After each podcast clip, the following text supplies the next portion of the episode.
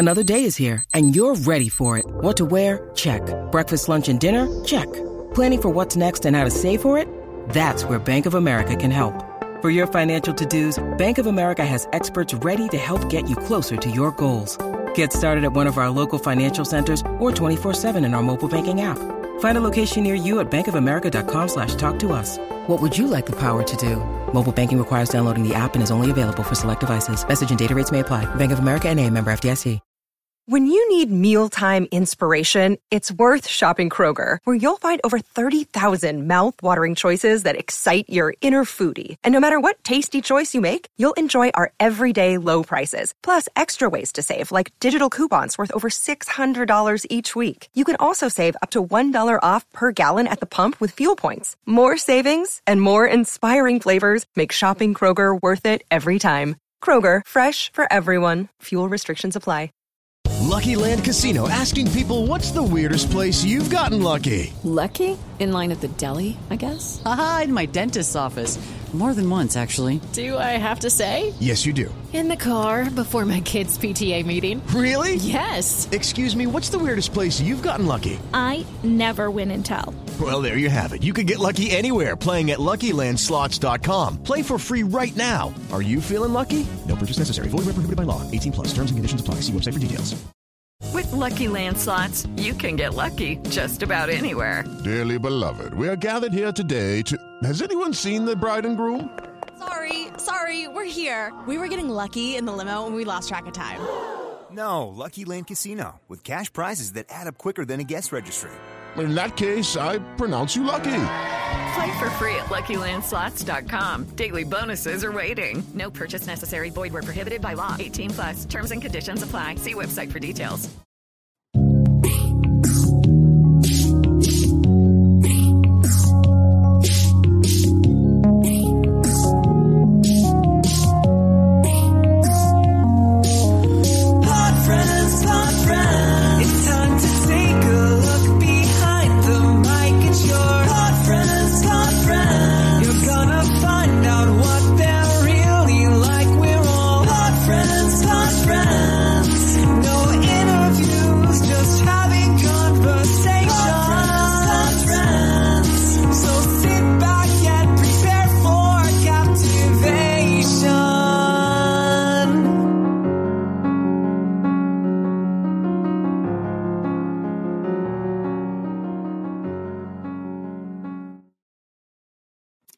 Hello, pod friends, and welcome back to another episode of Wait for it, wait for it, wait for it. Pod friends, I'm your host, Matt Scott, and I am thrilled to be here back with you to have candid conversations with people in this RHAP community who I hope that we'll all get to better know by the end of each and every one of these episodes. So last week's episode was with T-Bird. I hope that you loved it. It's been great already seeing feedback and the love for T-Bird. And I am thrilled for you to hear from none other than really my friend, Grace Leeder, who is part of this community, part of the class of 2020 in RHAP. And more than anything else has probably covered like more podcasts and topics than a lot of people in RHAP. And this was one of the things that I really appreciated going into this conversation with Grace is that even last week when I previewed previewed the episode, like there was so much I left out that she's talked about and focused on. She's the host of the Off Speed podcast, uh, which is more focused on sports here on RHAP. She is the co-host of the Hold Up podcast with Hudson, has is the host creator really of the Pride Has Spoken, which Evie Jagoda and I are part of. She has hosted multiple Taskmaster games, and I've been able to podcast with her about games like Black Widow Brigade. Shout out to Alex Gardner, um, who's the creator of Black Widow Brigade and Survivor Philadelphia, but also um, a lot of you know shows that dive into some more serious and queer topics like Heartstopper and Euphoria and Pose, and the list goes on and on. And so I had to have that all listed out to remember. But I think the thing that I love most about this conversation with Grace that I realized in real time is Grace is such a member of the community. And I think a lot of what she shares about her journey, not only did it resonate with me, but I think for a lot of folks who are listening, you'll probably hopefully be able to see yourselves in Grace where you know, none of us are just one thing. Like Grace isn't just trans. Grace isn't just um, someone living with type 1 diabetes. Grace isn't just, you know, all of these other things that we might other, you know, have other people define us by. I think grace really shatters this idea that we could only be one thing and that we're only identified by one thing.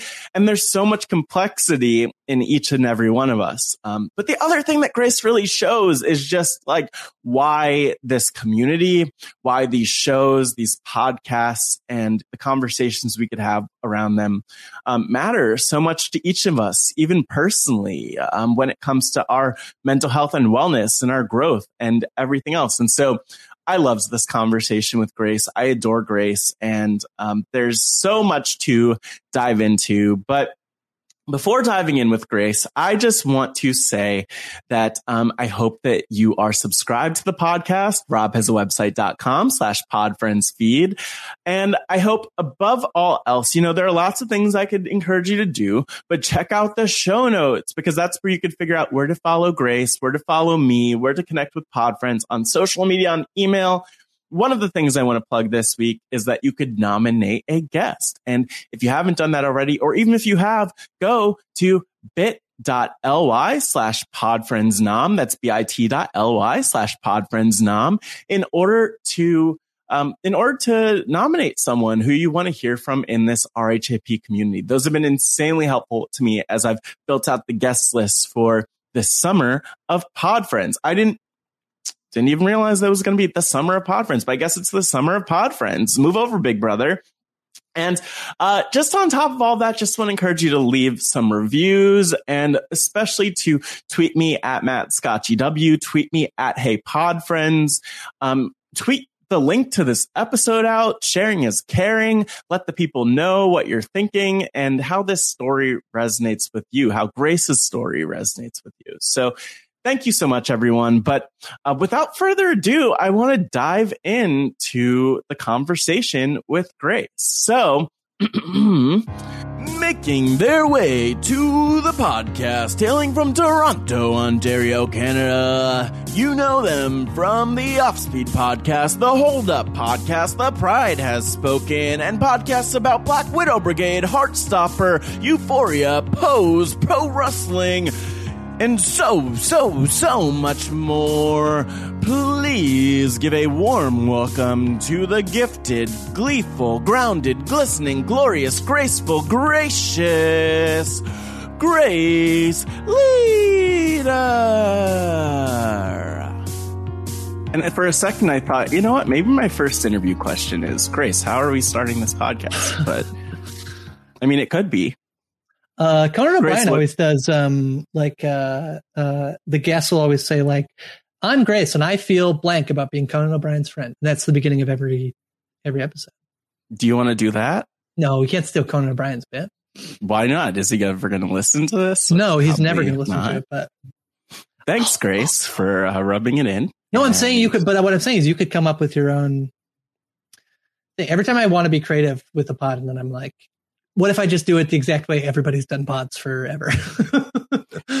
I feel like this is well, you know what? It's it's interesting because you have so many different podcasts and you've done so you've had so many different podcasts that I feel like so I feel like like the good news of this is I'm not nervous, but the mm-hmm. bad news is I don't know where to start because That's. I'm just like, you know what, Grace, how about you start out this podcast and just you mean just I'm Matt Scott, and is that what you wanted? Sure. Mm, no, or you know. could do yourself. Like, I mean, you could be Grace. Mm, I, yeah, I've been Grace for like about five years now. I think five years. uh, it's been going pretty good. oh my god, this is wild. Okay, wait, let me look at my notes here. I'm like, I'm trying to get momentum into the podcast. It's good. Like, I think we're going somewhere. Mm-hmm. This actually might all be in the podcast. Bro. Okay, yeah, so. sure. I don't keep yeah, it. I don't know. I mean, it's recording, so that's the point. Um, You know what, Grace? Maybe like this is the best place to start. Mm-hmm. You want to you want to hear where the best place to start Yeah. is? Mhm. Okay. Well, actually, no. I have a, I have another way to start. So, Grace, if you were me, what question would you ask you to start the Oh. podcast? I see. uh, This is uh, I've said this a lot that I I feel like I'm very basic. I have very basic takes, so I feel like my answer would be you start at the beginning, right? You start at the beginning. What? Where's the beginning? Yeah, either the beginning of my life or the beginning of me podcasting. I think is the beginning, right? Well, that's a good point. What's your birthday, Grace? You don't have to give us like your, you know, I'll your give you my- social I security number and care. everything, but Yeah, August 25th, 1991 is a Sunday. Uh, yeah. what time? Um, I think like the morning. I can. I asked my mom once. So I don't really. Uh, I was born 10, 18 a.m. So were you born like 10? I hope you were born at the same exact time. That would be cool.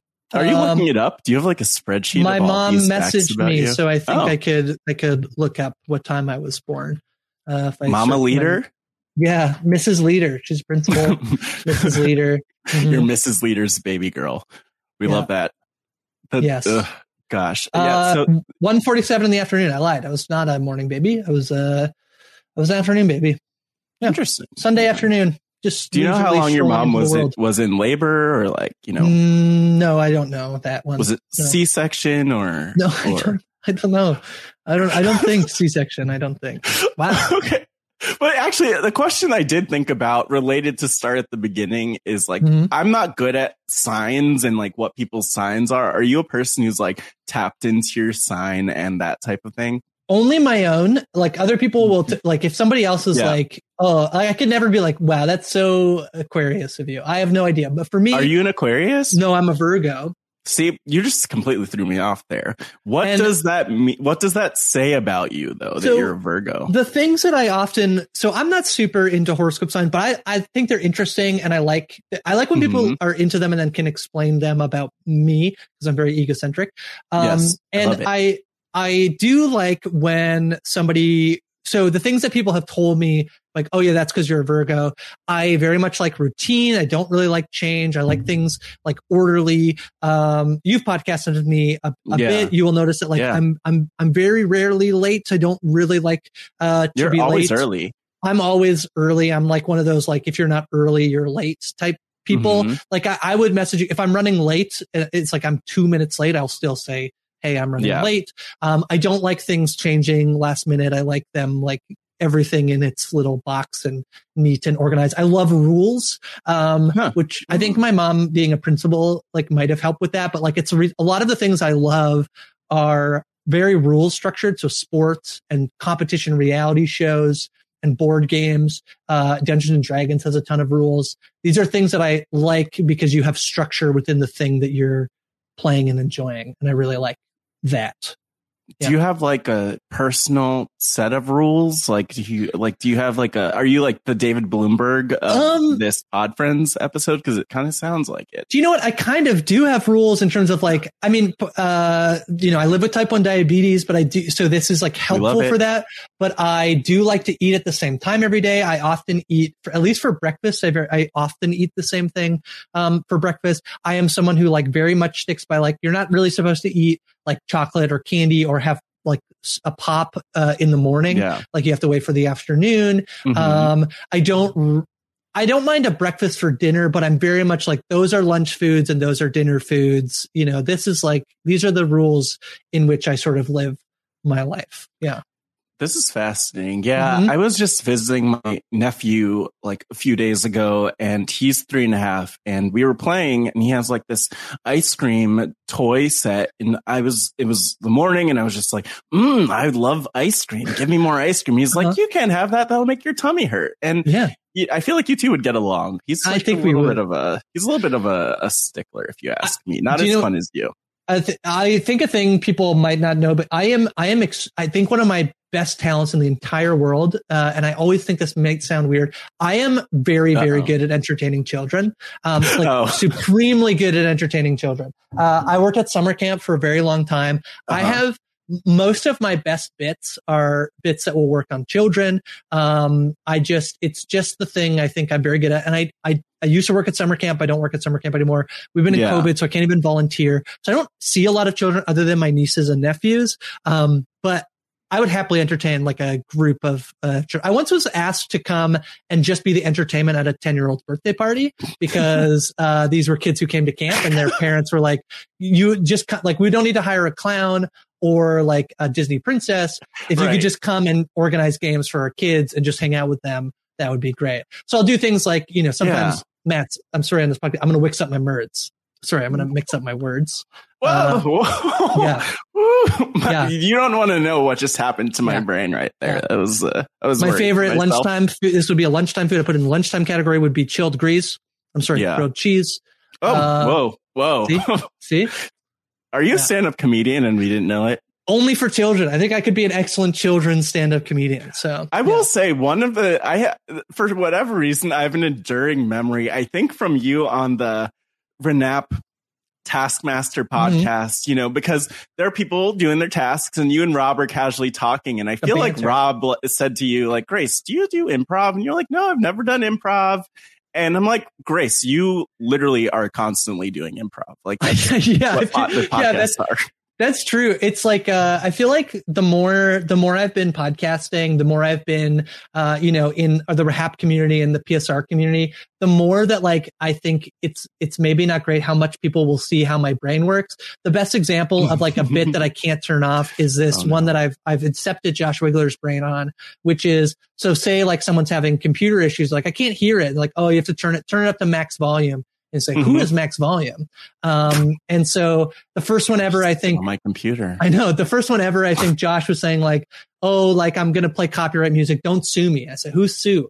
Uh, and so once you see it, you just Mhm. can't turn your brain off from seeing it. But I feel Yeah. like people are getting an insight into my brain is always sort of like looking for the way to like make a joke work or to like work things back around. Um, if I'm not like kind of maybe being serious, and even then, uh, Yeah. I feel like I'm I'm almost halfway into like improv joke mode uh, all the time. So I think it's a very good observation um, that like I'm kind of constantly doing improv. I think. Well, thank fair. you. That's that's Wow. actually lived rent free in my head for Wow. months and months and months and months. So Wow. I'm glad that I could let it out. But you know what? Okay, we're gonna come back to the summer camp thing. We're gonna come back to Yeah. the games. We're gonna come back to um, just all of that in a 2nd Mm-hmm. But I do want to point out to you.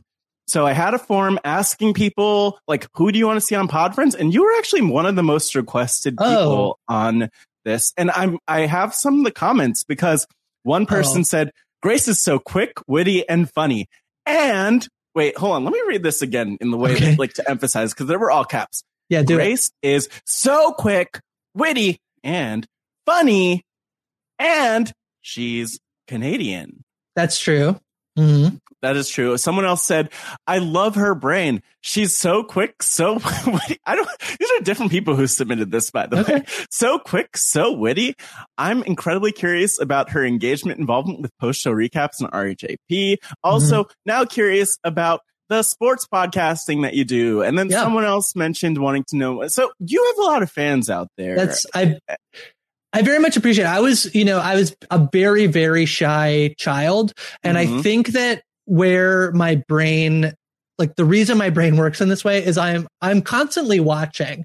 Um, my coworkers would Ooh. tell me uh, that they would sort of delight in the, the idea that I would normally come into work and I would say they would go, uh, "So who did you see on the subway today?" And then I would explain like, "Oh, there was yeah, I saw this like incredible person on the subway today um, that was just like you know did something kind of weird or had something weird." What's an example of that? Well, so my, my favorite one that I would normally tell is one day there was uh, there's a daycare on the way on the streetcar to work, and all Mhm. of these kids got on the streetcar like lined up like single file, and as they were all in the aisle and on the on the streetcar ready to go, the like driver like jammed on the like you know started the thing, and they all fell over like dominoes, and they were all okay, they were all fine. Oh, well, I assume that's why I laughed. Yes, they're all great. And it's just like I just like watching people and I was a very quiet child. I'm I'm one of four children. I have three brothers Mhm. and I was very very quiet eh, as a as a kid. It really wasn't until I went to summer camp that I became much more like out of my shell.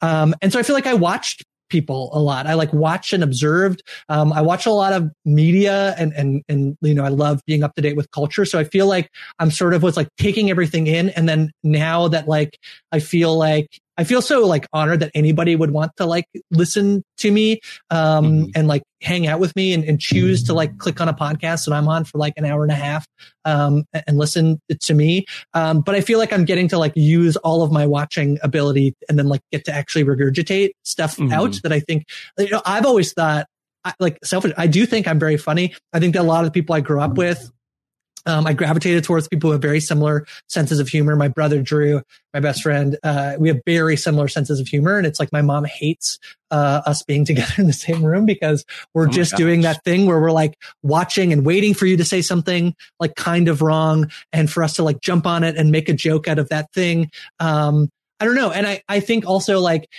my childhood was like I'm very privileged. There's a lot of ways in which I had a lot of privilege. We were like very much like a middle to upper class family, but we also had a fair amount of turmoil. I have a, a, brother who has addiction issues. I have a brother who uh, mm-hmm. has went to, to prison. And so I feel like I, I've, I've, my therapist has helped me realize that I don't always need to be funny, but, but yeah. humor was certainly a thing that like, I just felt like instead of being sad, why don't we try to be funny? And sometimes that was like suppressing sadness, which like yeah. is a is a problem. I think I've now figured out like there are times where I can be sad and I, it's okay to be sad or serious or angry or whatever, but I still devote I think much of my time and life wanting things to be fun and funny um, because that's how that's what I want to do with my life. I think. Yeah. It's so fascinating because you just said a lot. There yeah, was a, lot things. in what you just said, yeah. and I was like, you know what? Throw out the notes. Throw out the throw out the notes. Wait, hold on. I have more utensils to throw. I don't throw know why you away. you started a podcast with a bunch of you were going to interview a bunch of people who love talking, and so like, I feel like uh, trying to like have interview questions and notes for these podcasts might be a little bit futile for you, man. Well, but you're doing a great job. I so I never yeah. thank you. I appreciate that. I never really stick to the questions, or I like yeah. use them as a way of saying, "Here's what we're gen- generally going to talk about," and then I just go off off of there. I'm like, okay, at least you know. At least least you're a little yeah, bit yeah. prepared. But you know, like there's so much there, and I think, well, like let's uh, start at the beginning, as you would tell probably tell me to do mm-hmm. in terms of the organization, the linearness of it. Yeah. Like, what were you kind of like growing growing up or what like oh. what was that like where did you grow up i know you grew up not in like toronto toronto no. but like in a small town yeah. and i, I grew up about two hours so it was an hour and a half uh, north of toronto in uh, mm-hmm. a place called the city of kawartha lakes specifically in a village called woodville which is very very tiny um about, how many people it probably like uh, you know i always remember the sign saying 600 people i think they're probably closer to like 800 maybe a thousand now, but oh. very, very tiny. This yeah. is the type of place where like everybody knows everybody. Um, I was a very quiet kid. My mom uh, was a principal, and for a little bit was like the um, sort of not a principal. Uh, you know, worked at the school I grew up at. Um, I was, you know, that rule follower thing. That's very much me. Um, annoyingly so because my mom worked at the school i'd often get good grades and then people would say only because my mom worked at the school so i was kind of relieved when she actually like I think I was in like grade five or six when she actually uh, became a vice principal, moved to a different school. Um, uh-huh. Yeah, but like super, super quiet. Um, there's a story my mom will tell where going from grade three to grade four in the Canadian public school system, at least in Ontario, you have to do a speech, a public speaking. It's to help yeah. kids. The number one fear of a lot of people is public speaking. So you pick a topic, you do a speech, and at the end of grade three, knowing that in grade four I'd have to do a speech, I just I told my mom, I think I'm okay. I'll just stay in grade three forever. I don't need to graduate. I don't need to do a speech. Uh, so I was deathly afraid of doing a speech. Um, but also speeches were like, you know, uh, you like spoke about a topic and yeah. uh, you had to keep it within a time frame, whatever. Actually, ended up being really good at speeches uh, and did them. Uh, I think I won every year from except for my last year in elementary school. So I feel like podcasting in some ways like makes sense knowing that like I did like standing up in front of people um, and talking. But I grew up in this, you know, big household. There's four kids. Yeah. Uh, I was the only one to not really play sports. Um, but when you are in one of four uh, boys in a family yeah. uh, in rural Ontario, you spend a lot of time at a hockey rink, whether you play hockey or not. Um, so a lot of my time was spent in in hockey rinks growing up. So yeah, yeah, yeah. That's like very fascinating. Look, I this is kind of like a thing that's that's going to be really interesting about this conversation because like you don't make it easy to interview you in the sense that there are like so many different directions. And I I just know. stopped, I just stopped earlier today and I was like, okay, well, we could talk about, uh, sports, the, Yeah. the, the sports, whatever those are. Uh, Yes. there's pro wrestling, which we podcasted about together. Yes. Then there's this whole world of like queer representation with the Hold Up podcast. By the time this comes out, people will know about the Pride Has Spoken. Uh, Yes. There's also uh, uh, po- the Pose podcast, Euphoria stuff, and then We there's did like the general Heartstopper. world. Heartstopper. Oh, I see. We did Heartstopper. This Mhm. general world of like scripted TV, Mhm. and then there's also like this world of games, and so we could talk about Taskmaster. We could Yeah. talk about uh, Black Widow Brigade, which we podcasted Yes. about. Shout out to Alex Gardner, creator. we of are on that. a reality TV network, you know, and, then there's all Yeah. the reality TV. Yeah. Or we could just go in the direction of Bond movies. And type or one diabetes. We There's could so many there. things. Can't we could talk yeah. about being tra- you being trans. We could talk about all the things. So I I feel like something I'm like very curious about is like how did like what shaped you into that person who is obviously so curious about so many different topics and things and Uh, somehow it's time to talk about all wow. of them in a recorded format. Uh, I love culture. Um, I think that Very So- by the way, I'd say. Yeah. So um some of these things are just like I like things that make my brain tick in a way that like makes sense. And, and there's a lot of like parallels here. I was saying earlier that like I think that like, you know, reality TV and, and specifically I'm much more like if you notice the things I've been on, I'm much more likely to be on something where this is a competition and somebody's gonna win and somebody's gonna lose, much Right. more so than like The Bachelor or The Real World, which like you know, I, I love that people love those shows. It's just not like what I am typically spending my my time on. So hmm and then, you know, that relates to games and sports. I think there's a way in which like they're all rules based things, right? There's like a winner and a loser and you can like analyze be, whether somebody can be good or bad at that thing.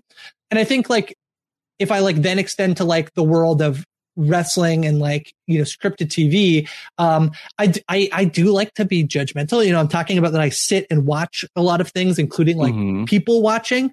Um, but I, you know, the idea of like, I, I studied history at university and I studied sociological, like, like society his, history where, you know, I did a lot of stuff about like, you know, things, how we are as a society, specifically Canadian society. So like, why do parents choose to send their kids to summer camps? I'm interested in like why Yeah. people do things. And so the thing for me about like wrestling and, and scripted TV that I think is really interesting is like, why do we watch these things? And then why do things become popular and why do other things not become popular? Why did Survivor blow up at the time? You know, it did. Why uh, did Lost become a phenomenon? Um, you know, Heartstopper, like, you know, it's Yeah. this cute little LGBTQ show. And I, you know, Hold Up was a lot about looking at like the way that uh, queerness was depicted in culture at like different times and seeing if it now holds up. Um, and like analyzing that and how it like reflects our society in a way. Um, I think wrestling, uh, does that a Yeah. lot. And it's, you know, it's also this athletic sport that I just, I was just drawn to it so much as a, a kid, this like showmanship, uh, of it. Um, but you know, and they're pretty clear stories as well, like good guy versus bad guy typically.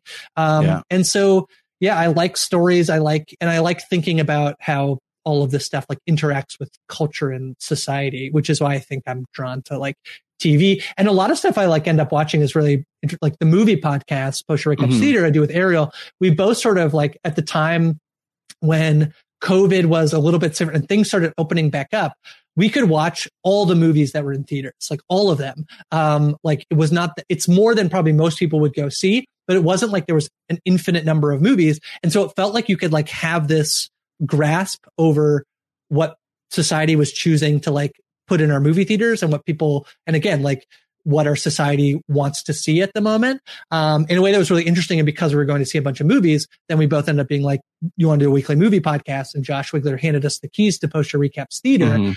And the thing I, I still like about that, I can't see everything now. I feel like I'm like falling behind in some Yeah. ways in terms of the amount of movies I can watch, but I still like knowing like, why is, why did this get made and who is going to watch this thing? You know, um, is, is really interesting to me. Yeah, it's really interesting because I feel like in listening to you, you are like such, you know, maybe more than potentially anyone I've interviewed so far. You are like such an encapsulation of like this RHAP PSR world in terms of like when I think about all the people I've met who are patrons or who are community members, like we're all one, we, we, we're all really into the shows we're into and the things that yeah. we watch. And, but also I think we have an appreciation for these things that yeah. doesn't, that other people don't have. Like Survivor, for instance, like I've had con- conversations with people even friends who are like, "Oh, I don't like Survivor. That's just a bunch of people lying to each other." And it's like, yeah. well, uh, no, actually, it's a little bit more complicated than that. There are a lot of social dynamics, and yeah. so, like you mentioned, like the sociological aspects of things, and then pro wrestling is another one, obviously, where notoriously people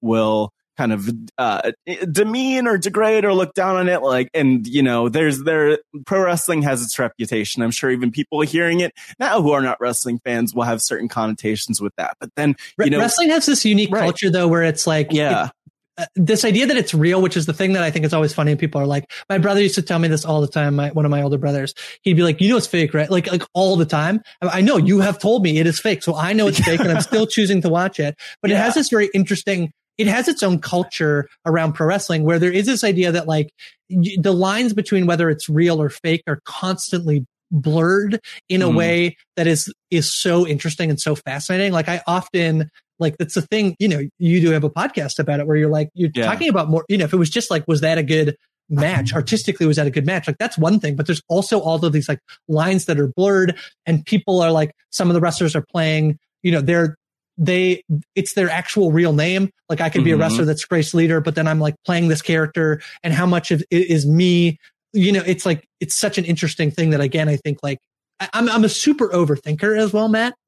Uh, well, uh, if you haven't realized, well, it's like I, I know the, I know this about you. yes, I, I, overthink everything. You and I we're planning a podcast series, and like you know, the, yeah. my my brain will sometimes be like, five steps ahead from where like I'm even talking at the moment because I'm yeah. overthinking through every scenario and result. And I think that like for me, that's like, that's where podcasts come into play is like, oh, I can like watch Survivor and then think about it for, you know, seven yeah. more hours. Cause I listen to Rob talk about Survivor for seven more hours, even though there's only 45 minutes of content on the show. Yeah. So, yeah. Hello, it is Ryan, and I was on a flight the other day playing one of my favorite social spin slot games on chumbacasino.com. I looked over the person sitting next to me, and you know what they were doing? They were also playing Chumba Casino. Coincidence? I think not. Everybody's loving having fun with it. Chumba Casino is home to hundreds of casino style games that you can play for free anytime, anywhere, even at 30,000 feet. So sign up now at chumbacasino.com to claim your free welcome bonus. That's chumbacasino.com and live the Chumba life. No purchase necessary. VGW, void, were prohibited by law. See terms and conditions 18 plus. Hello, it is Ryan, and I was on a flight the other day playing one of my favorite social spin slot games on chumbacasino.com. I looked over the person sitting next to me, and you know what they were doing? They were also playing Chumba Casino. Coincidence? I think not. Everybody's loving having fun with it. Chumba Casino is home to hundreds of casino style games that you can play for free anytime, anywhere, even at 30,000 feet. So sign up now at chumbacasino.com to claim your free welcome bonus. That's chumbacasino.com and live the Chumba life. No purchase necessary. VGW, void, were prohibited by law. See terms and conditions 18 plus. It's, it's fascinating though, because as an overthinker, you're also someone like I feel like some overthinkers do are not able to engage with a lot of content or a lot of different topics and things. Mm-hmm. And, you know, like I go back to your, your, um, you just kind of setting up growing up and you mentioned like having a brother facing addiction issues and like mm-hmm. prison and these things. And like, even just starting there, um, and, and then there's also like all the conversations that we've even had on podcasts on the pose Pose podcasts on Heartstopper, mm-hmm. probably on another billion podcasts I'm forgetting about, where it's like about a lot of these heavy topics when it comes to queerness. So you've mentioned like this fun, light aspect of things, but like, how do you, I don't know. I'm almost like curious what your brain is like when it comes to those like heavier things or how yeah. you navigate or negotiate those, those, those things because it's a it's a lot. Like I would imagine yeah. that you've overthought those things as much as you overthink like everything else, you know? Yeah, yeah. Well, uh I mean, type I, one diabetes is another example. Like Yeah. I feel like there's so much, right? I, I I've said this a lot on like the post recap stuff I've been covering because a lot of the stuff has been it's been super super dark in in content. Like Heartstopper is like the antithesis to most stuff I'm I've been covering on on post recaps in the sense of like you know it's dealing with you know Euphoria that Amon and I covered was like dealing with addiction uh, issues and trans issues and sexual assault and all of these like things that are like really like dark topics. One of my favorite shows of all time is literally called Dark. Uh, it's a German Netflix show. It's incredible. It's a Yeah. sci-fi time traveling thriller that also is pretty like dark thematically, like episode Yeah. one. And no, no spoil, like this is like the catalyst for the shows. It starts with like the suicide of a father, uh, death by suicide Mm. like th- I think that um for as much as I love being funny and f- I, I- the way that like stuff that's like much darker in tone can make me think like I like you know the way my brain is working a million miles a second in terms of like figuring out the joke to make Yeah. um I think happens like in spite of me really loving like to dive into something that's like pretty um tough to deal with and again it's like I'm so like drawn to media and culture in that like um it helps me you know make sense of some of the stuff that like in the feelings that like I went through. It's like you know I was like so a few I mean a few things. So like yeah my brother um there were some years where he like tormented our family in terms of like his addiction issues.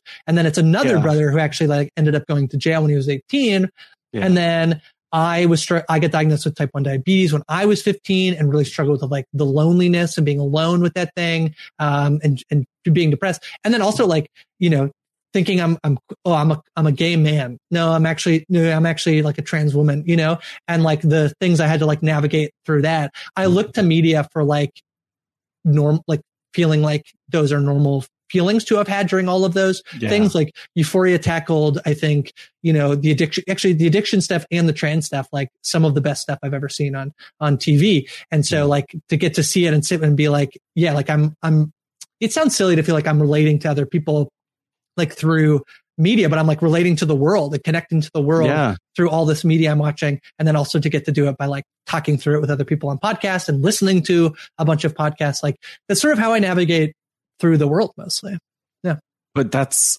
like again back to the thing I was saying about you and maybe this conversation being like the most RHAP PSR community type of conversation that that you know that that I've had on Pod Friends. It's that like literally I'm sure that like everyone listening's like yes this is this is what I'm getting out of these things. This is what like I'm connecting and not only not only seeing so much in the shows that we love and you know are obsessed about and t- you know obviously that we cover and talk about but also they're able to then process so much through our eye- eyes mouths uh what, Mhm. what what's the, quite, Yeah. the voices and Yeah. our our commentary on all of it Mhm. which i think is kind of cool and you know i mean that kind of makes it, it brings me to a a question about um just sort of like there's so there's so much there and I don't want to I almost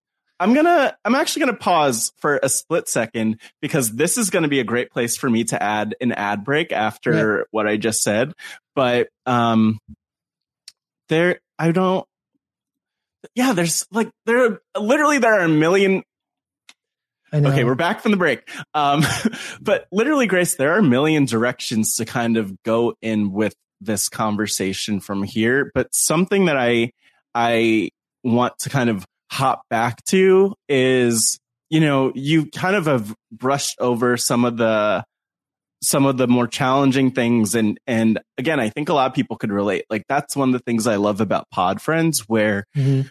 people you know i'll hear from people after the fact like oh this person mentioned like mental health or this kind of struggle or that kind of struggle and i relate Mhm. to that um but you know on a lighter note i actually wanted to talk about something that i think a lot of people in this community might know you for which are games and early in this conversation you talked about uh ca- summer camp and Yeah. what you've done there and the games um but i want to ask like what uh what kind of games like would you bring in well i say bring into but like what kind of games would you introduce to that the community there Uh, like in summer camp? Yeah.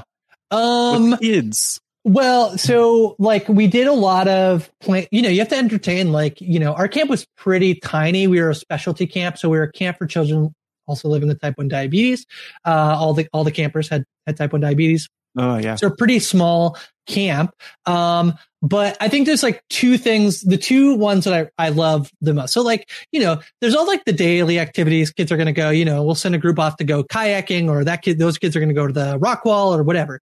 Um, but there's two, two times that I, I really love in the day. So one is like, there's so much downtime, especially at diabetes camp because mm-hmm. um, you the kids all need to like carb count so that they know how much insulin they're going to take for their meal and they actually like one thing that like you know as a someone living with diabetes especially like running summer camp i was a camp director so i was a camper and then a counselor and then the counseling director and then i became the camp director that's my yeah. like trajectory and i didn't just i ran summer camp but i also ran family camps so the whole family would come for the weekend maybe the kid was too young to camp or didn't know if they wanted to go and i would run teen weekend programs and day camps. So I did a lot of camp stuff.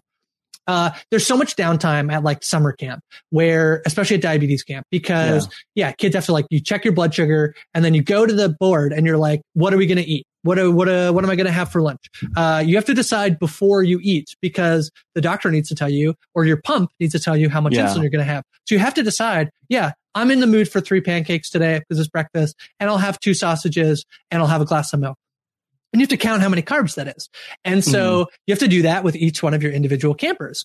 And so there's a ton of downtime at camp. And what, you know, we had to like enforce with our, our staff is like, you have to be good at filling in downtime. The times where yeah. your kids are going to like act up are going to be when there's downtime. That's when bullying happens. That's when homesickness happens. You know, they're going to go kayaking and they'll, you know, they might think about it for a second, but then they're like kayaking or they're climbing the yeah. rock wall, you know, but it's like the time where you're just like sitting around waiting for something to happen. So you have to be good.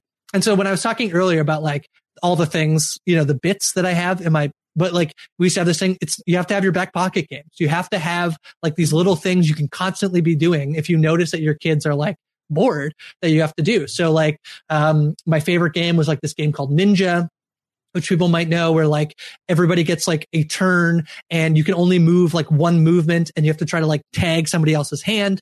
And mm-hmm. anyway, it's really fun. Or there's like Gaga Ball where, uh, Ooh. yeah, it's like uh, you're in a pit and, uh. You, yeah, it's, it's great. You like, you know, it's kind of like dodgeball, but you're kind of like using like volleyball hands. Um, so all the stuff that you could like do while your kids have downtime was the best. And then I loved like camp wide games and specifically ones where like you got to be super creative. So we would do like, you know, you would take a board game like Scrabble. And so a bunch of the staff would have letters on their, ch- and they would run around. And if yeah. a camper tagged them, they get to bring them back and then spell out, try to like spell out a word with all the people that they've had. Stuff where it was like, you could be very creative with the stuff you're doing or like, you know, murder mystery nights or things like that were like, for me, some of the most fun things I got to see, like, you know, we we created them and put them on for kids, and then kids got to engage with them and have fun. So um, yeah. yeah, camp is super cool. Uh, camp is the best. Uh, yeah, yeah. It's interesting because I have um, my best friend Eric. He was diagnosed with type 1 diabetes, I think when he was 16. And we actually went to high school together. We were not friends in high school.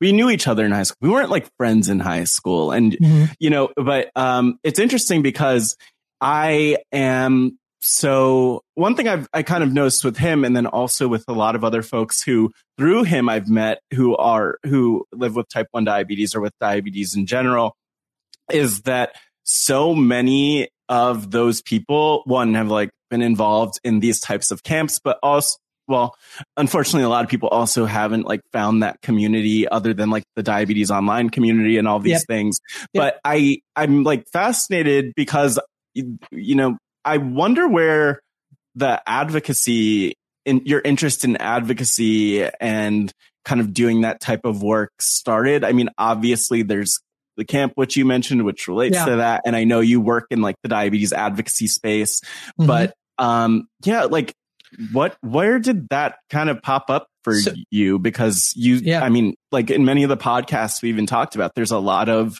like issues and I know you're a curious person, but mm. like that doesn't necessarily always translate to action. And so I'm like fascinated by that.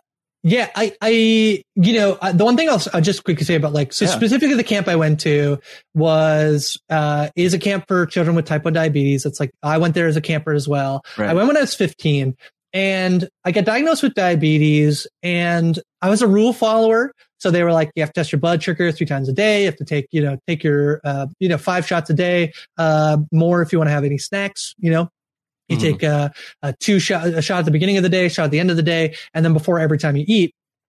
And, you know, do all these things and you're good. And I remember like, it, you know, probably you meet with your doctor, at least in Canada and Ontario, uh, every Yeah. three months. And I remember going back and they were like, okay, wow, great. You did all the things here. You know, I wrote down all my blood sugars and they, they tested my, like, you know, they do this test called an A1C, which tests what mm-hmm. your blood sugar's been on average. And, you know, you want it to be in a certain range. And so I'm, I just remember this meeting, the second meeting I went to where they were like, okay, you did it. And like, essentially then they were like, okay, do it for the rest of your life. Yeah. Like, you're like, wait, what? Like, I kind of thought like I could do it and then I wouldn't have to do it. And so, you know, I, you're still a rule follower. So I still do it for a bit. And then it just got incredibly tiring, you know, like even very quickly. I remember, um, you know, being having diabetes burnout. You're like, nobody else has to do all the things that I have to do because I got this stupid Yeah. disease for literally no reason. Nobody else in my family has type 1 diabetes. It's so stupid that I got it and it's so annoying. And you know, I was also internally, I didn't tell anybody this at the time, but I was dealing with like, I'm pretty sure I'm Yeah. queer. I might be, I might even be trans, but like, I don't even know the word for trans. I was very depressed. And I had this moment, um, uh, where, uh, I took, I took too much insulin. I had had a lot to, to drink. I was at a high school party Yeah. and I took too much insulin and kind of like admitted at the same time, like, yeah, that was an accident, but also I don't really care. And so, uh, somebody called my parents and I got driven to the hospital. And that was the moment of like, we got to figure something out. Maybe you should go see like the social worker part of your clinic. And that was okay. I went and it was fine for a bit. And then I went to camp and I met people who understood exactly what it was like to be going Mhm. through the stuff that I was going through. Uh, met people who even just little things like doesn't suck when your blood sugar's low and you have to eat like everything in your fridge, uh, because like you just like are so hungry. It's like, you know, and it's like, yeah, that does suck. Uh, doesn't suck when your blood sugar's high. Yeah, it does suck. And just like being able to relate to people, I often say, like I was going to therapy after like I had taken too much insulin, but I really do think like going to summer camp, meeting people who I'm still friends with to this day, it literally saved my life. Um, Yeah. like, uh, there's no, it, it didn't change, it like changed my life, but it saved my life. And so I'm very fortunate that I like got the opportunity to go to camp and meet all these amazing people. And I often think like people living with diabetes, I, I have a bunch of different things that I think like they certainly make my life harder. I'm very, pri- I'm very privileged in many ways. I have like a good job, whatever. Like, but being trans is hard. Living with diabetes Yeah. is hard. I, I got diagnosed with colitis a few years ago. Like that's really hard. Um, all of these things.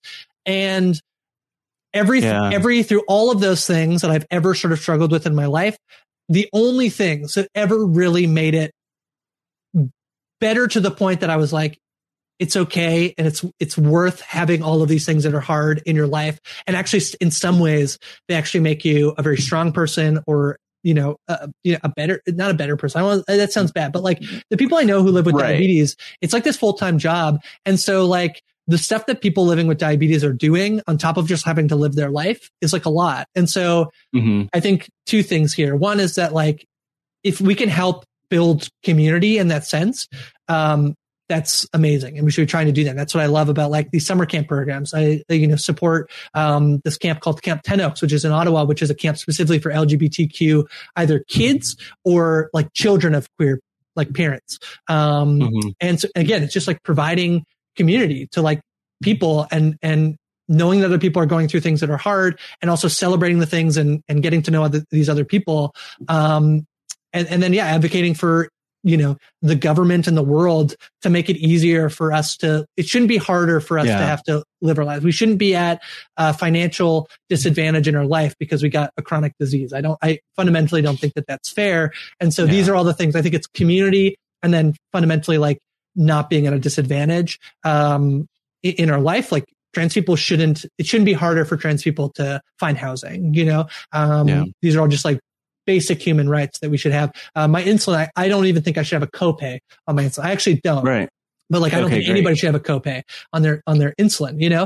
So these are all the things that sort of have drive me to do any of my advocacy work or any you know, organizations that I want to donate to or anything like that. Like, I think that those are the two most important things is like equity and community, I think are the two most important things. And, you know, there's a lot of ways in which like this community, like Rob is a podcast and, and Yeah. kids are like, you know, not only does this, does this, these two groups, like there's such wonderful community in here, but I fundamentally believe there's so many people in this community who are also striving for the same like equity in the world as other people. Um, some of the stuff that I've seen, like, you know, Rob, you know, um, be an advocate for when like there's like things happening in the world and he's willing to, you know, I mean, let's talk about the Pride Has Spoken. Like, you know, Yeah. we, we were like, let's have shirts and can the shirts be donated to a good cause? And Rob immediately Yeah. says, yes, I'm very happy to do that. You know, um, I think that these communities fundamentally believe in the same things that I do and they're a wonderful community on top of Yeah, and I, I, I absolutely want to ask you about the community in a little bit, but something that, you know, I think maybe thinking out loud, because I just had this realization as Yeah. you were talking, is that I think like the beauty of pod friends, um, and people sometimes say to me, they're like, Oh, Matt, you should do an interview with yourself or have someone interview you or something. And I think the reality is like the part, the place where the conversations are the most fruitful is like where I kind of see something that maybe I connect with in my experience and then, you know, could kind of like dive deeper with that. And the thing I'm connecting with, with you is, you know, other than like this beautiful community, which we'll definitely talk more about, Yeah. is like this thing where, like you mentioned, like type 1 diabetes and being trans and colitis and like there's like stacking these things on top of each other. And then I think of like being a black person, but then also a queer person. Yeah. And then also like I grew up with like horrible asthma, but also still have like a horrible, a death, really deathly like nut allergy and that type Right. of thing, which I also navigate. Like, do you have a, like a, a hierarchy of these things in your mind or like where Uh, some of them take priority over others. Because like one of the things i feel like i sometimes struggle with with all of these different things which i guess you could call them identities or you know challenges is that it's like it's i find sometimes it's so hard to bring all of those heavy things into a space because we don't always see like even in the shows that we watch we don't necessarily see like the trans person with type 1 diabetes and colitis Mhm. and like all of these things or we don't see like the black queer person who has like the nut allergy and you know Yeah. all these other things right and so i like how do you n- navigate that uh, asking for myself but Yeah. also for others who probably are like you know like I, I always think of the people who i hear from who like relate to you know they relate to one person's story in pod friends then the next person then the next person but for Yeah. different reasons like how do you navigate that if it feels like a weird question but No. maybe because i have no clue what the answer is personally No, I always I I've said this like I've I made this joke to my friends sometimes where it's like, um, I wonder what like I I actually don't want to know the answer to, but I wonder if like every if you asked everybody at my work, so like Mhm. say they have to like explain me to somebody who like somebody who kind of like needs their memory jogged and Yeah. like you know Grace the blank blank blank like what are the blank blank blanks Yeah. um you know like uh you know Oh, Grace the trans diabetic in the corner you know you know Grace you know In the uh, corner. you know yeah, or I actually I do have like a corner. Uh, I have like a corner cubicle. Uh, Oh, like, you know, fancy. yeah, I know, I know. With- I'm sure, Uh, yeah. it looks like Queen's Park, and and I can see this in the CN Tower. It's pretty cool. Uh, Oh my no deal. Um, or like yeah, you know, you know, Grace, like uh, the the witty podcaster. You know, like I like Yeah. you have different people. yeah And it's funny because I think that, like, as you were saying it, I, I think that, like, you know, if my identities make up a pie chart, I think that they fluctuate depending on where I am. I mean, I was at, um, you know, I, uh, I was at a healthcare conference a few weeks ago where as part of my job, I'm like a representative of Diabetes Canada. And I feel like my type one diabetes, like when I'm there, uh, is a, is a much bigger chunk of my identity than it is when I am, am like with my friend. Actually, that's a tricky. A lot of my friends, like I know from camp and have type one diabetes. So like actually it Yeah. plays a big chunk or like, you know, when I'm on the Heartstopper pod, my, Yeah. my transness and queerness, I feel like play, it's, it's, it's, it takes up more space than when I'm on, you know, the Shining Girls podcast, you know, whatever, whatever example, you know, I, I can give. And so I feel like I don't have like a hierarchy of, Yeah. I think my identities. I think that they are all important, um, uh, t- to me and they hold more weight at different times depending on where I am. I mean, I, I you know, that's such like an a experience of like, uh, queer people, I think of like, yeah. um, you know, the like, and I think, you know, black people's well, there's like, you know, the, Yeah. the, the shifting of what your Yeah. identity is, uh, depending Yeah. on like who you're with. Um, I feel it heavily like when I'm tra- like, there's times where like I don't want to be known as a trans person because it's like just for my own safety. Uh, it's easier. Um, and so yeah, my identities like shift and sway depending on who I'm with, where I am. Um, yeah, what podcast I'm on. Yeah.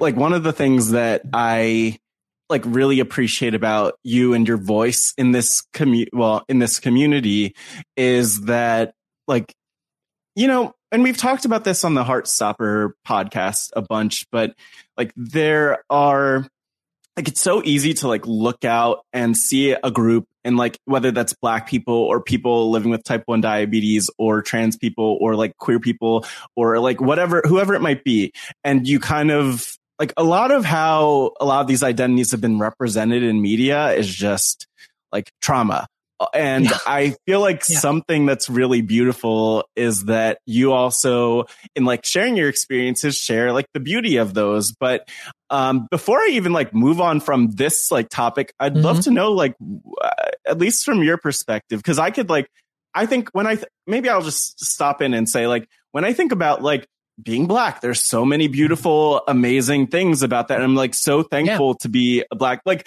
I believe it or not, Grace, I never have like the as as tough as things could be. I never have the thought that I'm like, oh man, I wish I were white, you know, Yeah. and or like you know, even in being queer, I think that there's you know there's a there are a lot of moments where, and we see this in the Heartstopper and talking about it, but you know, you kind of have to like, there's sometimes grieving of a loss of like, oh, I don't get to have the life that like people assumed that I would have or told me I would have. But beyond that, like, Yeah. I don't know. Is there anything that you just kind of want to like celebrate about yourself in the, in those identities in Hmm. this moment or like anything that people don't see when it comes to like navigating with those things? Because I, I ask this question because I don't want anyone to leave this podcast thinking like, oh, look at Grace. Look at how those, like those things suck. Because I've also heard you talk about how amazing, you know, the, the different like identities you carry are. Yeah, I mean, I, th- for me, the thing again, like I'm just you know going to end up going back to like why I think community is so important is that like Yeah. the best piece of all of the th- all of these like identities that I carry have been the way in which they've opened up doors for me to connect with people who I wouldn't have maybe otherwise connected. So like Mhm. obviously like type 1 diabetes plays a huge role in that because you know it like foundationally like camp is such a important piece of of me it's like it was my first like job coming out of university um you know my my best one of my my really good friends i'm gonna be at his wedding like we met at camp um and so yeah again like i talk about like these people living with type 1 diabetes are like you know these incredible people i think that like you know um you know, it's not like that they're suffering through their life Right. it's that, like they just kind of have to do extra stuff that other people don't have to do. And in many ways, it's like, you know, the way I could like look at somebody and, and, you know, be like, uh, we do like look at their plate of pasta and they can like do the math on how many carbs that means to like how much to know how much insulin they have to take. There's a thing Yeah. that like people with diabetes do all the time. So I just think like some of the people I've met through diabetes organizations have been some of the most incredible people I've ever met in my life. And then, you know, I think about like all the people I've got to connect with through like queer spaces and trans spaces. Um, like, yeah, trans people and queer people are like incredible and amazing and are like breaking the mold of like, you know, heteronormativity. And like, you know, there's obviously a lot of stuff happening in the world right now that like people are trying to like protect that like cis heteronormativity. Um, Yeah. but like queer people are so awesome. Um, like they're so awesome. Um, and we bring like this unique perspective, I think, to the world because we're looking at the world in a way that like it wasn't exactly made for us. And yet we're trying to figure out how to like make it work for us, I think is like really cool. So, um, yeah, I've just met like, you know, the way we connected through a lot of the stuff that we've done, like, you know, we, we actually like, I think our first probably was like a wrestling, was like a wrestling RHAP-up, uh, if I'm not forgetting something Yeah. else Oh, along sure. on the line. But then, yeah, Yeah. you came on Pose, and then we did Heartstopper, and like you know the things that we we can relate to that like other people can't relate to. I don't mean to feel like exclusionary in that sense. Um, you know, don't make me go on a rant about how the A is not for ally, Matt. Um, but uh, you know, it's just like we, you and I have a Yeah. connection that like i- i- you know, non-queer people won't Yeah. won't understand. You know, and so Yeah. that's for me like the be- and even colitis, like getting guys I met a few people Yeah. who, uh, you know, it's just like the the openness in which we talk about like poop Yeah. uh, is like that's something I had before. You know, Yeah. so yeah, uh, that's been the best thing about like all of these like things that like, yeah, they're like sometimes make my day harder. Uh, and in many ways, like I've got to meet a lot of cool people. Um, and like, I don't always believe that like, like I don't believe that people should have to go through hard things, but I also do believe that going through hard things can sometimes, um, you get things out of it occasionally. Cause like, Mhm. I, I don't agree with the like, you know, everything's meant to happen. You, you know, I, I don't Yeah. fundamentally know subscribe to that. Like if we can make not bad things happen to people, that would be tremendous. That would be great.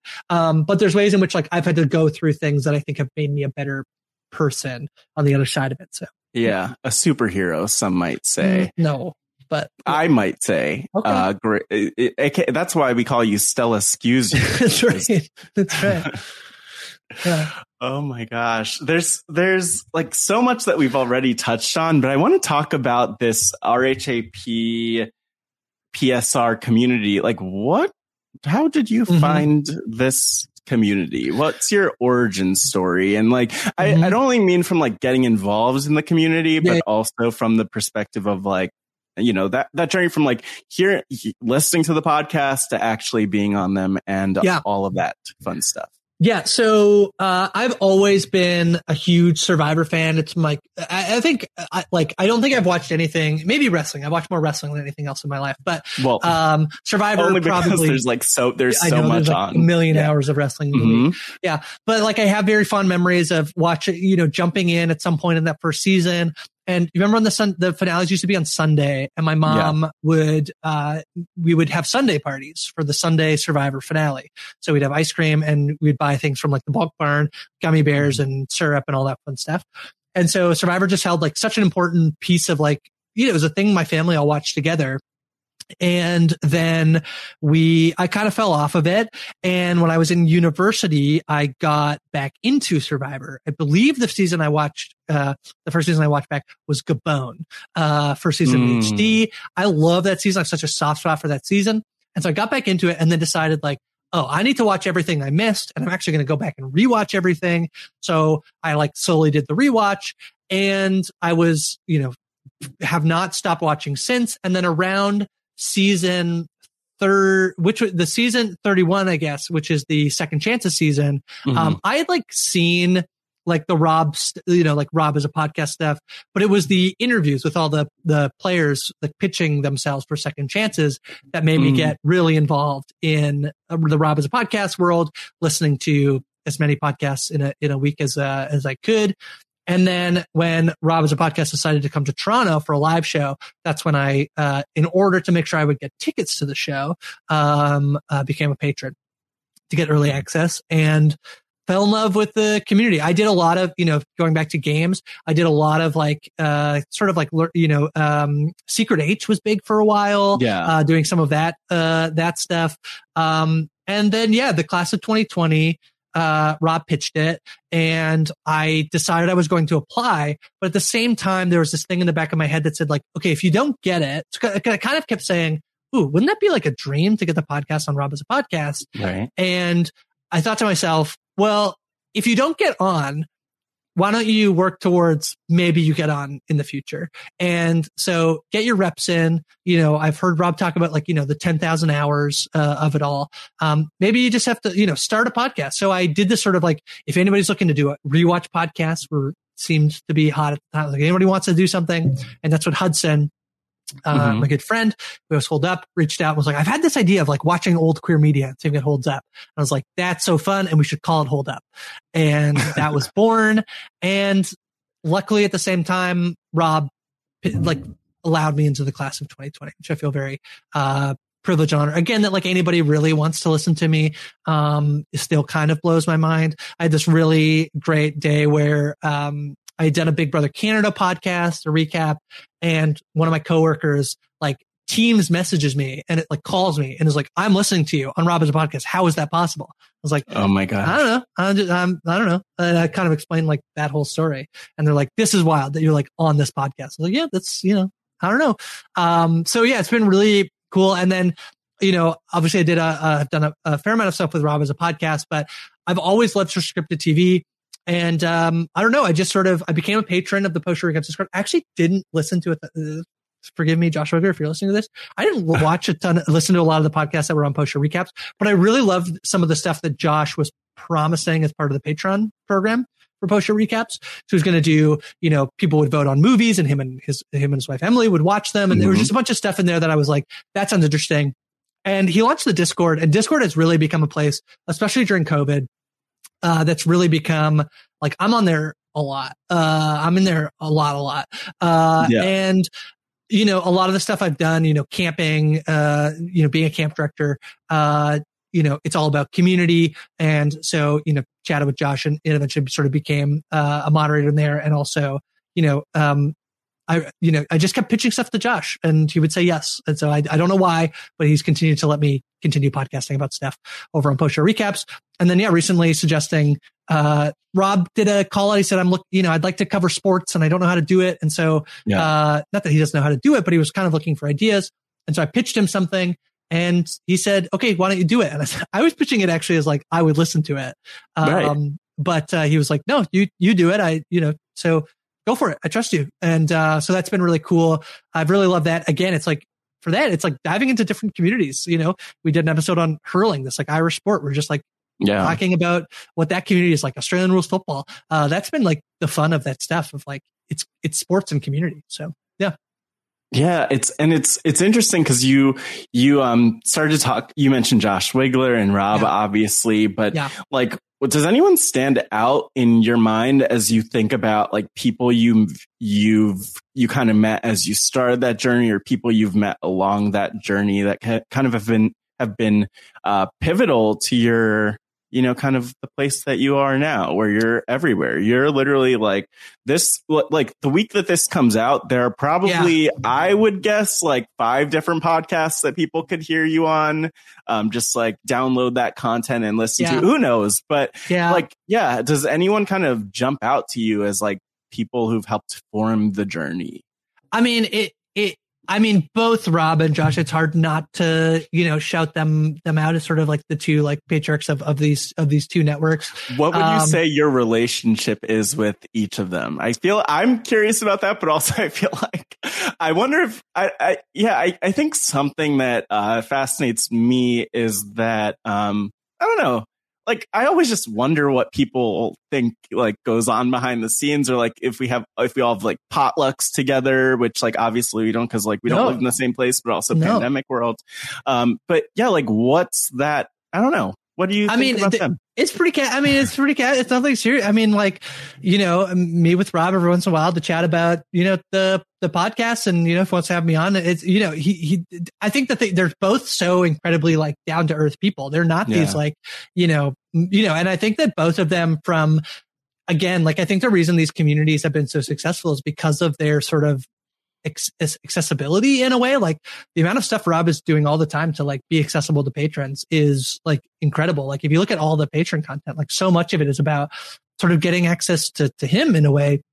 And, um, and he's so he's incredibly down to earth. He's incredibly, uh, nice. And, you know, I think that, um, you know, and, and, and Josh, I, you know, I, I, really have become, I think, you know, a, a, lot of the stuff I do is on post show recaps and I like really can't like, you know, say enough about how much like Josh, I think he just sort of believed in me in a way that like, I, I don't know why. I don't know why.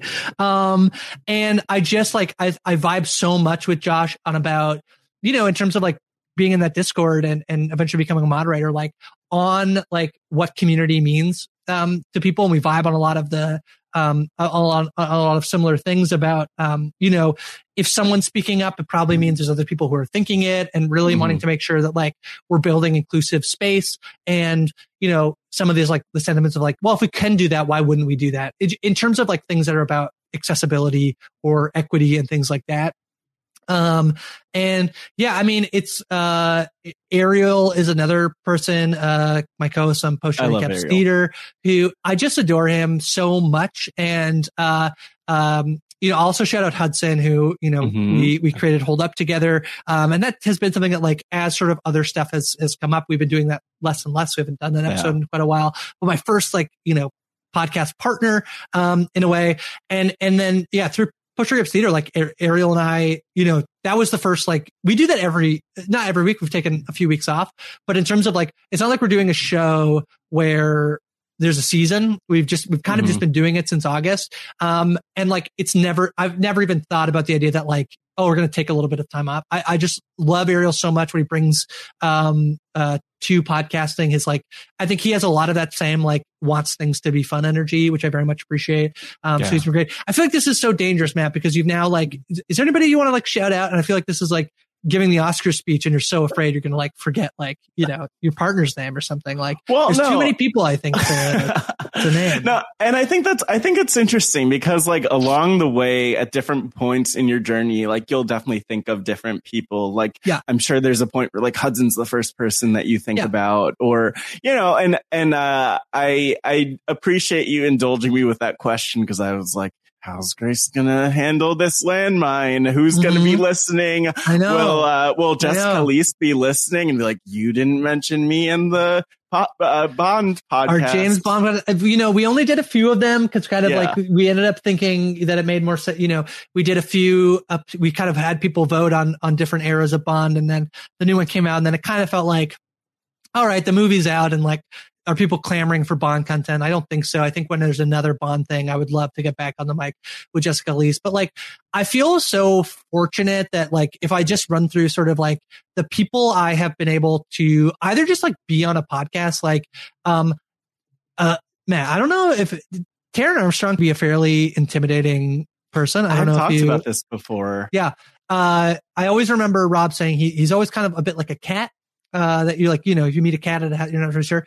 And I've been really appreciative of like, I feel like, I don't know whether this is true or not, but feeling like I broke the ice with Taran was like uh, a really great moment. Getting to be on some of the Big Brother podcasts um, with Taran, getting to do pose with Zed. Um, like right now, I've been doing uh, Shining Girls with like Dr. Amanda uh, and, and Melissa are both like incredible podcasts. I do a lot of stuff with Rich Filiberto, who like has been such a great support uh, person for me over the last few years as well. So like, yeah, there's so many people to name, but I feel like, um, one of the things I've loved getting to do is I love, I love a podcast format where it's, it's co-host. So with Heartstopper, we did this where it was like you and yeah. me, and then every once in a while you bring on like the third person. and I love when those two people have never podcasted before. It's one yeah. of my absolute treats is to like play a little bit of matchmaker. Um, like I think when you podcasted with you, had, the first podcast you ever did was Zed was a Pose podcast, right? Where you came on. Yeah. Uh, for Pose. Uh, we recently did some stuff with Winning Time where it was like I was podcasting with Jason. Who's, Jason's also incredible. I need to shout out Jason. Um, yeah. Mari. I mean, it's too many people, man. I can't. I know. No. I'm gonna say, oh, stop, Grace, yeah. stop. You're, mm-hmm. you're, I, I know you want to shout out a lot more yeah. people, but you yeah. don't, you can't just stay here shouting people out. This is, yeah. but I, I think that this is kind of cool. You know, it's, uh, this is just a nice wholesome podcast where I think people could kind of see uh, one, I've like said this a ton of times, but I think a lot of people could see themselves in, in you for a variety of reasons, which I think is like the beautiful part about this community. I'll also mention as a side note, and you mentioned wrestling as like the first time we podcasted, but actually the first time where I was like, who's this Grace character was actually when I was watching like it must have been Big Brother 22 and you were podcasting with Taran. I'm sure it was like Taran and Rob and whoever. Yeah. And I remember uh, hearing your hearing your um your um CG your I think it was your your CGM your continuous glucose monitor. Oh, like, yeah, yeah, making, yeah. Like noise yeah. things, whatever. Yeah. I totally probably butcher that. No, like, it's oh, Grace has diabetes, and some of Yeah. my best friends have diabetes, and like Yeah. Connect in that way. And so I feel, I, think feel like it's yeah. a very fun Easter egg. I think I've explained it probably on like a pod or two, but like if you don't know me, like you, I, but I feel like if you've heard me on a podcast, you have definitely heard my like insulin pump make noise, which is basically Yes. my insulin pump is telling me something about my diabetes. Like it's either Mhm. telling me like, oh, your blood sugar's a little bit high. I'm going to give you some insulin. Oh, your blood sugar's dropping a little bit. Like whatever. It's like telling me something. Um, Mhm. but I feel like, yeah, the first time I, one of the first times I ever, I think the first time I ever podcasted, somebody said like, Oh my gosh, it's so cool that there's like a diabetic podcast. Was like, Yeah. How did you know that? And they're like, I heard your pump in the background. And so I do feel like it is kind of a fun little Easter egg calling card. Um, in, in my, I hope people don't get annoyed by it, but my response is, and I think Josh Wigler told me this once. I was like, uh, if people are complaining about your life saving device, I think they'll have to like check, check themselves. So, um, I'm sorry if it annoys you, but it's also saving my life. So, Oh my gosh, no. Mhm. First of all, Mhm. uh, uh, to borrow from Heartstopper, uh, Grace, don't Stop say you're, don't have to say you're Yeah. sorry. Stop apologizing, please. I do, I am Canadian. I do love saying sorry. I do. Sorry. Sorry. Sorry. Sorry. Sorry. Very Canadian. This is Do I have a most Canadian Canadian accent? Do I have a Canadian accent? I feel like Your Um, stories are very Canadian, but other than that, I mean, you do give Yeah, Canadian, but you give big Canadian energy, is what Okay. I'd say. BCE. So, Amazing. Sorry, that was a little too funny. Um, no, just anyway, like I think something I want to know about you because like we're kind of getting to that sad point in time Yeah. where I have to where I'm like stalling and spinning the wheels so we can keep Yeah. going, even Yeah. though you know I I uh I I've loved to like ask this question to people and not even like I don't even know. I think I've asked it honestly, Chris. I don't remember half of what I ask people in interviews. That's- it's just I go on fine. more on vibes. I go more Yeah. on vibes. But I kind of I want to ask you something um, that's kind of just like big picture, looking at your life and at your story a little bit. Nothing, Yeah. no pressure, nothing intimidating. And you know, a question I love to ask people is like, if your life were a book or documentary, what would the title be and why? And I, I just love to hear what people say, but um, I know that this might be challenging. I wonder, do you have a response to that question? I don't want to put you on the spot as a chronic overthinker, but also as a chronic overthinker, The- the which I kind of am. You might, you'll, you, you probably have this figured out already. the title of my book or documentary. I, Yeah. I, think, I mean, there's like a bunch of, you could have a bunch of puns on, on my name. So, you know, uh, a little bit of, give yourself a little bit of grace, Amazing. you know, Oh, okay. uh, Yeah. you know, that's, yeah, that's probably it. Right. Uh, uh, cause then like people, you know, and then when you buy the book, you're giving yourself a little bit of grace, right? That's good. Right. Is That's that like a, it works on a lot of levels, actually. Yeah. Oh, yeah. I like see? that. Yeah. Oh, that's deep. Yeah. Look at that. Good grace. Good grace. That'd be good. Do you Yeah, have you know. others? You, just No, that's it. I think you're known for yeah. your wit and your uh your I don't what other words did people use? Your wit, your quickness, and all of the things. So if I get very, other- I got very alarmed once. I was in a meeting and I made some. It was a very serious meeting. Where, like not serious, but it was like a, it was like a lot of people in the room, like vice presidents, executive directors, all these people. Yeah.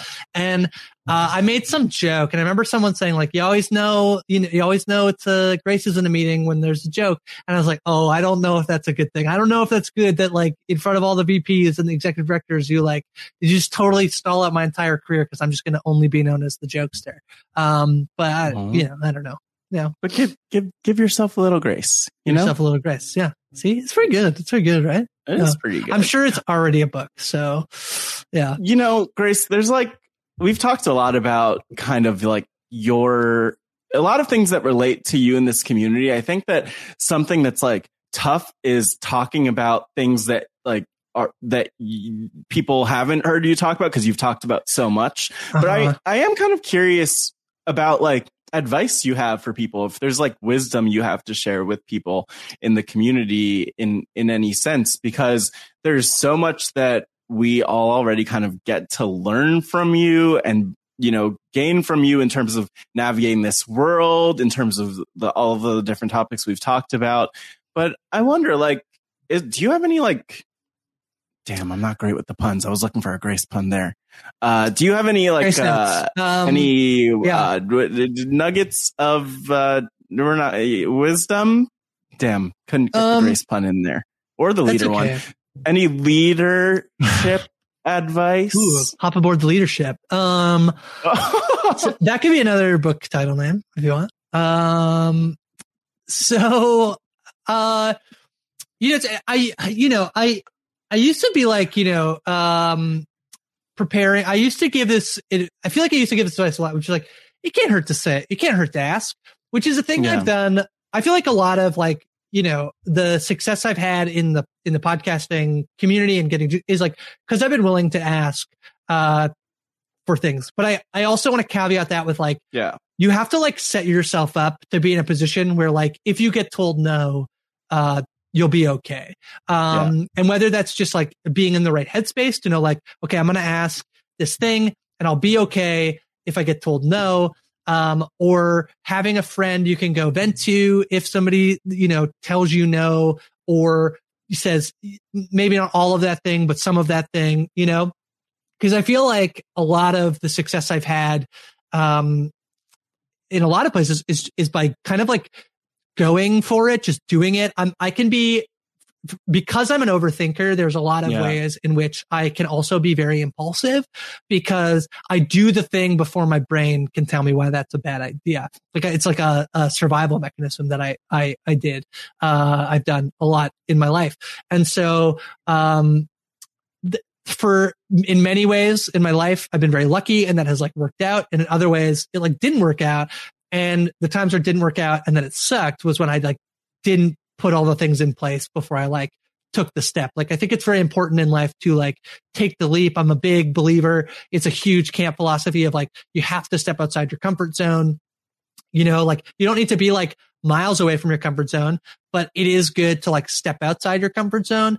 Um, but like you don't like, you know, you know, when I tell kids like, okay, you can climb that rock wall. You, I know you're afraid of heights, but like you can do this. Uh, I don't send them up without a harness. You know, I don't Mhm. send them up without like me being there the whole time to like talk to them. So like, you know, I think that that for me was really, uh, important advice in terms of like, yeah, it's, you have to take leaps sometimes and like go for it and be an advocate for yourself. There's a lot of ways in which like, you know, we talk back, back about identities. Like there are ways in which like people will not be advocates for me. I'm the only trans person at my work. So like I have to be an advocate in terms of like, and you know, it'd be great if like my allies, uh, were advocates for me. And sometimes they are, Yeah. but sometimes I don't actually know what to ask for. And so I have to do that myself. But it's important to like set yourself up so that like if you get told no or you get met with resistance or whatever, that like you either like have the tools to be able to function or like you can move forward. No, like if you're advocating for yourself about something that you, you think is like crucial to, to have and somebody says no, I think it's also important to like figure out, okay, then what do I do when I get told no? What do I do next if I really, really believe, um, in this thing that I really Yeah. think it should happen, you know? Um, and then the other piece of advice, uh, sorry, I'm to like do, do two No, things this here. is this is Yeah. this is the point. Okay. We want I want to hear from you. Okay. Somebody, a friend of mine told me once, I remember, I, I'm an overthinker, right, Matt? So my friend was complaining to me one time. I said, ah, they probably like, you know, somebody said something shitty. and They probably didn't mean that. And my friend said, I'm really sorry, but actually the reason I vented was because I wanted someone to be able to say like, wow, that's, that sucks. That's shitty. Uh, and I remember Yeah. one time I called my mom and I was complaining about this thing and she was like, well, you could do A, B, or C. And I was like, I know I can do A, B, and C, but a, all of A, B, and C are like more work. And I'm upset that I have to do A, B, and C. Yeah. And, uh, and I was like, I just wanted to call and for you to say, ah, that really sucks. And my mom Yeah. has since like, you know, uh, used that, like, as like re-reference that to me of like, I'll like complain about something or she'll be complaining about something. And she'll be like, I guess I just wanted to call so that you would say, oh, that sucks. I'm sorry you had a bad day, you know? Um, and so like, as somebody who's an overthinker, if you're an overthinker who's out there, sometimes your friends just want you to be like, ah, I'm sorry. That sucks. I don't have a solution Yeah. for you, but that sucks. Uh, you know, or maybe they do want a solution and then you can help them figure it out. But, you know, Yeah. sometimes somebody just wants somebody to vent, you know? Yeah, and I think that that's that's like that's actually a really interesting point even thinking about, you know, a lot of what we've talked about because as like as advocates, like that's definitely one thing that I would say links us, you know, in this world other than RHAP and other things that we've talked about. Just, you Yeah. know, sometimes there's this tendency to want to like fix things or offer help or like raise your hand and say like, okay, like here's what my solution would be. and it's funny, I've had that same exact thing with my mom, and I had to have a conversation with her once where I was venting to her about, I don't even remember what it was, but I remember exactly where we were. We were like in the car, and I turned to her, you know, I've always known my mom as someone who is like the fixer. My dad, my dad was always, and he, my dad passed away like five years ago, but mm. my dad was always like the one who would be more of like the, oh, that's rough, but you could do it kind of type of thing. My mom right. very much like goes to the practical advice. And I remember once turning to her and being like, you know, sometimes I like you as my mom. I just, I don't like, I don't, I, I want you to be there as, as a parent or as my mom and like maybe less, uh, as like someone I could look to for business advice or work advice or life advice in that way. And so I think mm-hmm. that's really deep. I think that's really deep and powerful. Do you know the um, thing I was complaining about? I'm I'm, I'm a millennial and I don't own a I don't own a printer, and I had a prescription. either. It was a new prescription, and I like went to the pharmacy. I'm like, I just have this email of my prescription, and they're like, No, you oh have oh to God. print it out. And I was like, I don't yeah. have anywhere to print it out. It's like whatever. And so I went home and I like called my mom. She's like, Well, yeah. why you could go to Staples? And I was like, No, I know, I know, I could go to Staples, but it's yeah. annoying that I have to go to Staples when I just like want to get this like medication that I need uh, for my for my colitis. You know, I just want I just want it. Uh, can't, you know, whatever. And it's like, you know, I was just like, I don't have a printer. And I was like, well, you should have a printer or you could go to Staples or whatever. And I was just like, I know. It's I just like, wanted no, you to you say, shouldn't. Yeah. I just wanted you to say, ah, oh, that's really annoying that you have to do like the extra steps, you know?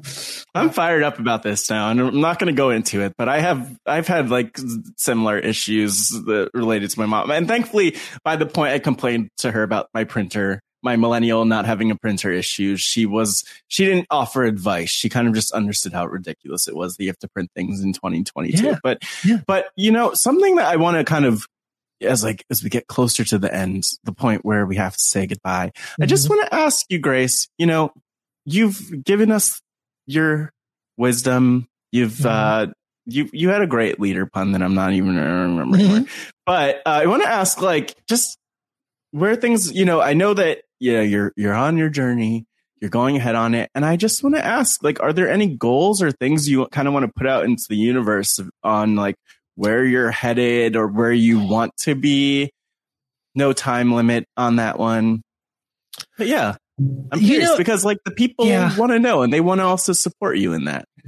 Um, you know, I I you asked you you asked me this question and you gave me time to think about it, and I really don't know if I have a, a, a, goal. This is like, I feel like this sounds kind of silly to think like, yeah, I'm just sort of like floating rudderless, but I don't know that I have, um, I have goals. I'm a little bit in my life have always been, you know, it's funny for as much as I love routine and consistency, sometimes I, I want to break up that routine and consistency. And yeah. I don't, I don't want to go with no routine. I want to develop a new routine Mm-hmm. that I that I want instead. Uh, my grandmother, uh, I remember the story uh, where um, my grandmother loves to move furniture, and so when it's thundering outside, we always imagine uh, that that is my grandmother mo- rearranging the furniture.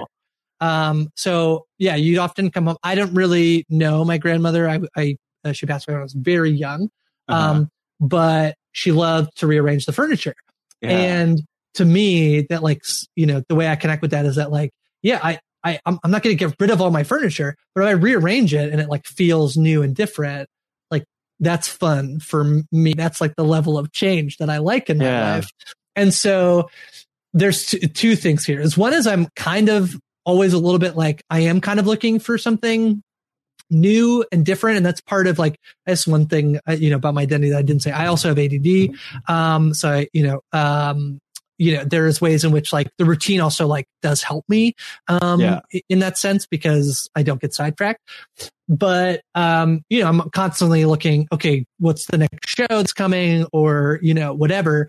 Um, but the other thing I've really liked, I mean, the off speed podcast, and then I have a couple uh, I mean, the Pride has spoken is a good example, and yeah. I believe there'll be a podcast coming out on the Post Show Recaps patron feed um, next month the, when this drops, which um, is a totally different format than anything I've ever done before. Oh. Um, where we are not going to uh, watch a show and recap it. We are going to explore topics. So, um, you know, okay, uh, and w- when I know that thing I was saying earlier about like how how TV and media can reflect culture.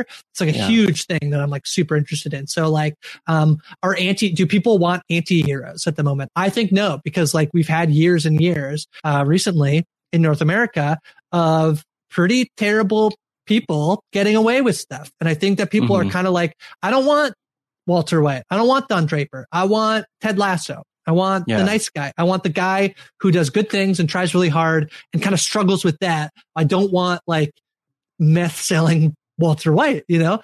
And so we're exploring this podcast. It's like about ideas and topics. So like what makes a good book, book adaptation? Uh, what's the best summer movie?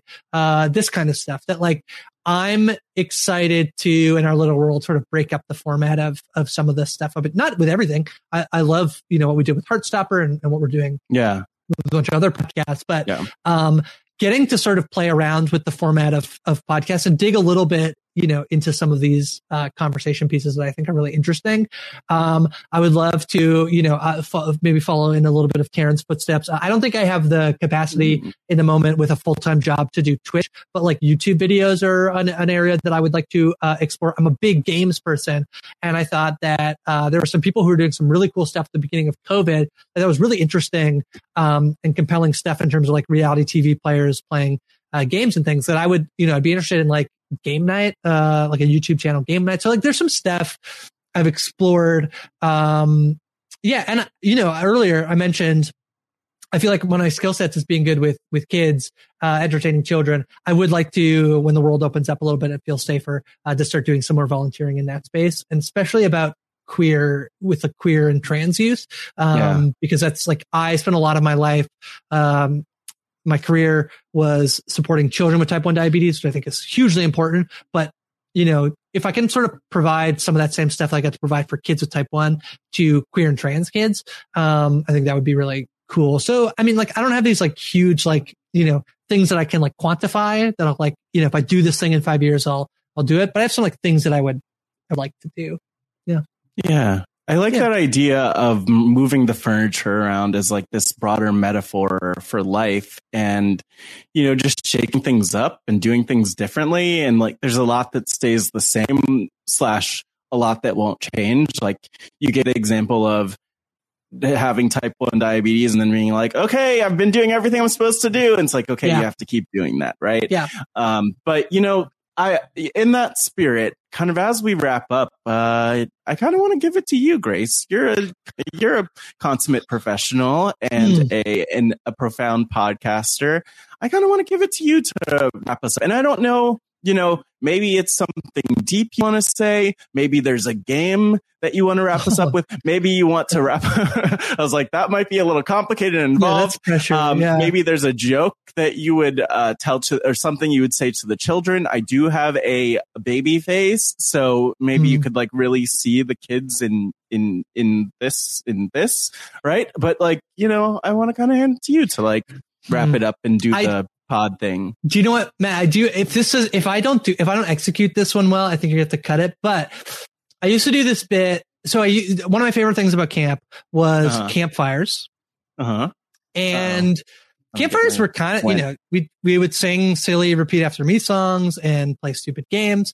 And I loved, I mean, I love campfire. It's like, you know, um, again, that thing of like getting to entertain people and like being in front of people. I remember this one time, me and my friend Tom, um, who like, I don't know if Tom's ever going to listen to this, but Tom is one of my favorite people in the entire world. Met him at summer camp. Mhm. He's from uh, Liverpool. Uh, Oh. he's, he's, uh, an incredible, incredible person, um, who is just, we vibed so much on like what we were getting out of camp. Um, and he's just the best. And so Tom and I would often like, uh, just sign up to do campfire, just the two of us, and we just do campfire for an hour and then we'd lose our voice the next day. But I used to have this bit that I would do. It's like this sort of long form joke that if you would like, we could reenact it. And I need you to play the role of, um, person you're calling me and you, uh, you want to speak with shoes. Okay, Speak to my shoes. I got it. Bit. Got it. Got it. Uh, hello, hello. You didn't even, you didn't even do a ring. You didn't even do a Well, ring. ri- oh, uh, hold on. Br- Bring, bring, bring, bring. Mm. yes. ring, Yes. Hello. ring, yes. ring. Hello. ring. Oh, oh, hey. Uh, Hey. May I please speak to Shoes? Oh, you want to talk oh, hey, Matt. Hey, how, you, oh, you want to speak to shoes? To Shoes, yes. You want talking my shoes? Um, give me, uh, give me, give me one sec. I'll just get, I'll get shoes. Yeah. and then I'll I'm, just- and then I'm, uh, so I did the fake phone, which like, uh, Mhm. I did the like Aloha fake phone, which did you know that kids these days actually do a full hand? But that's another story. Um, so What? then I'm putting the Oh. phone down and pretending to put my hand over the bottom of the speaker, uh, because I'm then going to call to shoes down the hall. Uh, shoes, Uh-huh. shoes, Shoe- yeah, it's for you. Shoes, don't stick your tongue out at me. Shoes, shoes, come on, you got to answer. It's Matt. He wants to. I don't know what he wants to talk about. I, no, Crocs. It's not for you. It's never for you, Crocs. Shoes. Just pick up the phone. It's just. Ma- I don't know. It's. Ma- It's. You don't. Want to, you're not going to answer. It? What do you have? No soul. Come on. Shoes. Come. Shoes. Okay, I'll tell. But this is the last time. Hey, Matt. Yeah, I'm here. Yeah, uh, they're all tied up right now. It's the whole joke, right? That's the whole bit. That's the that's the bit is that the shoes are tied up right now. Uh, so yeah, I used to do that at camp. Yeah. Damn it, Grace. It's so stupid. it's just stupid, but uh, you know, it's the I think that's a good note to end this podcast on. I really don't even, I can't go on. Okay. All right. Yeah. Is there anything else you want to say though to wrap it up? Because I could just cut it there, but you know what? Anything? Anything? No, I I appreciate you. I'm I'm I again I'm like can't believe that like people requested uh, me to come on that you chose Tons of to people. Me on the podcast. I really appreciate you and the and what you do in a, in our little community and uh, Pod Friends is so great. It's so fun. Um, yeah, I mean, I think just people be kind to uh, each other. Uh, you know, uh, people are just trying to live their lives. You know, uh, so yeah, just be kind and uh, yeah, chat with chat with me about any of the things that I like to talk about, and and or not. Sometimes I like to hear about what people are interested in. So, yeah, uh, I really appreciate you having me on. This was so much fun. Thank you so much, everyone, for listening to my conversation with Grace. And I just love talking with Grace in general. I love how we're able to talk about serious things and funny things and shenanigans and camp and games and just all of the, the above. And that's one of the things I really appreciate about Grace is that she is everything. Like she brings so much of herself to this world. And if there's one thing I could plug, especially because it's so current and present on RHAP, it's that you check out The Pride Has Spoken, the podcast series that I'm working on with Grace and releasing this month. Um, there's a lot more exciting stuff coming up in terms of conversations between Evie and former Survivor players and even with some of the RHAP queer podcasters. And so check it out and um, definitely let let Grace know, and I guess let me know that you're checking it out. Um, and so, without further ado, again, just want to thank the the RHAP team for helping this come together. And as I wrap up this outro, not an intro, but an outro, I just want to say um, next week's episode is gonna be really thrilling, and I hope that you check it out. But as I say at the end of each and every one of these episodes. Thank you for being a pod friend.